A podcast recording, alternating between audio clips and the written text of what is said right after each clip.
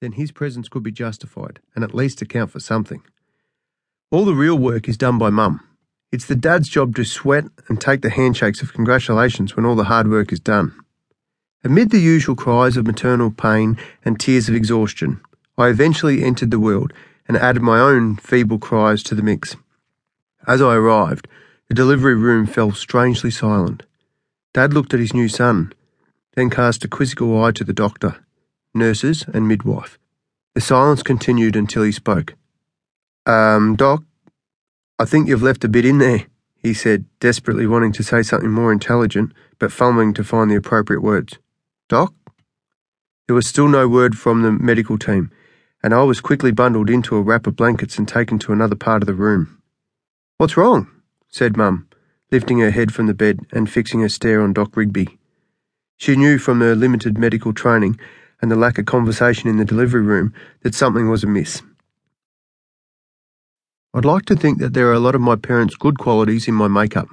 My birth must have come as quite a shock to them. For nine months, they would have wondered whether I was going to enter the world as a boy or a girl, and they would have started making adjustments to the family home to accommodate a new baby. They already had two little kids, and another was going to add to the strain. But they didn't see it like that. Having kids wasn't a strain for them. It was all just part of the no fuss family life. Without kids, there was no family. Like most parents, particularly the ones who have a natural ability to take their role seriously, Mum and Dad would have been filled with hopeful expectation.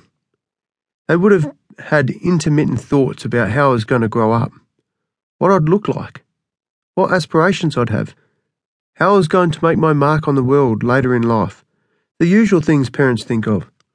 During any pregnancy, curious onlookers pat a woman's swollen belly and ask the expectant parent stock standard questions more for making conversation than seeking a truthful answer. So, do you want a boy or a girl? Stock standard question number one. And the stock standard response would have been, Oh, I don't care, as long as it's healthy. I know that's what my mum would have said. She may have even used the alternative reply. So as long as it's got one head, two arms, ten toes, ten fingers, then we'll be happy. And that's where I must have come as a bit of a shock.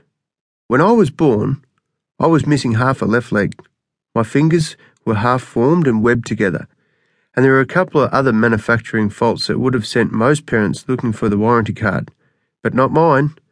I didn't come with a money back guarantee or a 30 day risk free trial period. I couldn't have been sent back and returned for a replacement model. I was what I was, for better or worse. The early diagnosis of my condition involved a strange term bands in the water which meant that in some phase of the pregnancy, strangulating bands had somehow attached themselves to the end of my limbs, restricting their full development. As a result, I had no left leg below the knee, and most of my fingers were fused together. Later, a more complete diagnosis was given, and the medical term amniotic band theory was used. The whole thing would have started with a rupture in the amniotic sac, where fibrous bands were created and happily floated around in the amniotic fluid until they saw a defenseless leg or toe or finger to attack. Then they'd attach themselves, restricting the flow of blood and causing congenital abnormalities, and in the case of my left leg, a natural amputation. It was no one's fault. No one was to blame. Basically, my condition was nothing more than a design fault. Later in life, I developed my own theories on just what went wrong. But those theories involve visions of my parents in the act of conceiving me. No one should ever, ever have to think about that sort of stuff. Or be scared witless by the graphic visions of their parents doing it.